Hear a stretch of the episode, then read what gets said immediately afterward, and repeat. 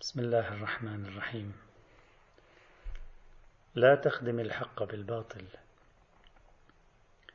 كثير منا عندما يحاولون أن يدافعوا عن حق ما سواء كان حقا فرديا جزئيا اجتماعيا دينيا حقيقة ما.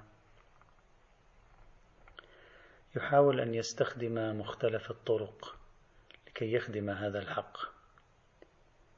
مشكلة بعضنا أحيانا أنه يتبع طريقا غير أخلاقي لكي يختم به قضية أخلاقية. إنه يتوسل بالكذب يتوسل بالتلفيق يتوسل بالتضليل الإعلامي يتوسل بإخفاء الحقائق يتوسل بالعمل على تجهيل الناس يتوسل بموجات من التسقيط والعدوانية على وسائل التواصل الاجتماعي أو غير ذلك. لأنه يعتقد أنه ما دام يخدم قضية حقه فإن الوسائل تصبح مشروعة وعلى الأقل بعض الوسائل تصبح مشروعة حتى لو كانت وسائل غير أخلاقية.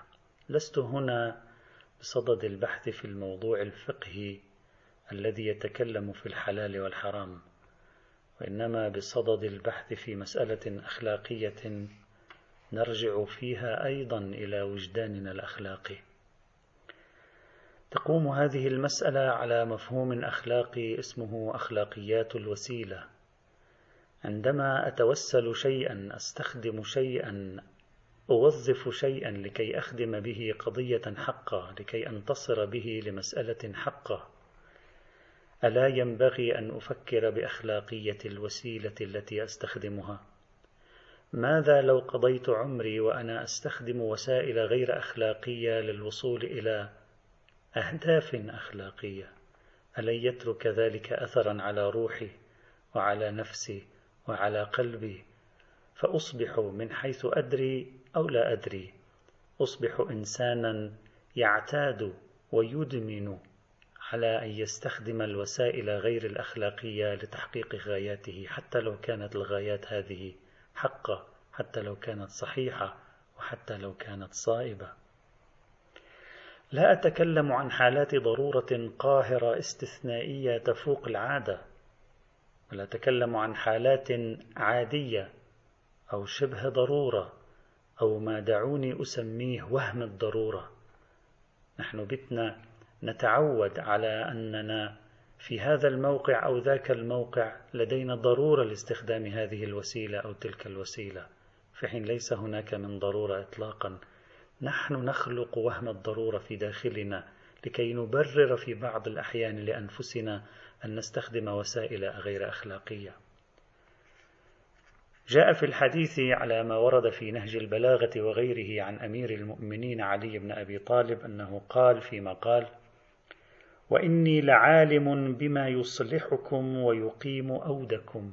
الأود يعني العوج الإعوجاج. ولكني لا أرى إصلاحكم بإفساد نفسي. لا يهمني أن أصلحكم رغم أن إصلاحكم هو غاية حقة راقية إصلاح الناس. لكنني لا يمكن أن أصلحكم بأن أفعل ما هو الأمر السيء غير الأخلاقي فأفسد بذلك نفسي. وأشعر بعد مرور سنوات أنني بت في داخل أعماق إنسانا فاسدا. هذه هي المشكلة الأساسية. هذه هي المصيبة التي قد تحل بالناس الأخلاقيين وهم لا يشعرون عندما يحاولون أن يطلبوا هدفا أخلاقيا هدفا ساميا هدفا صحيحا.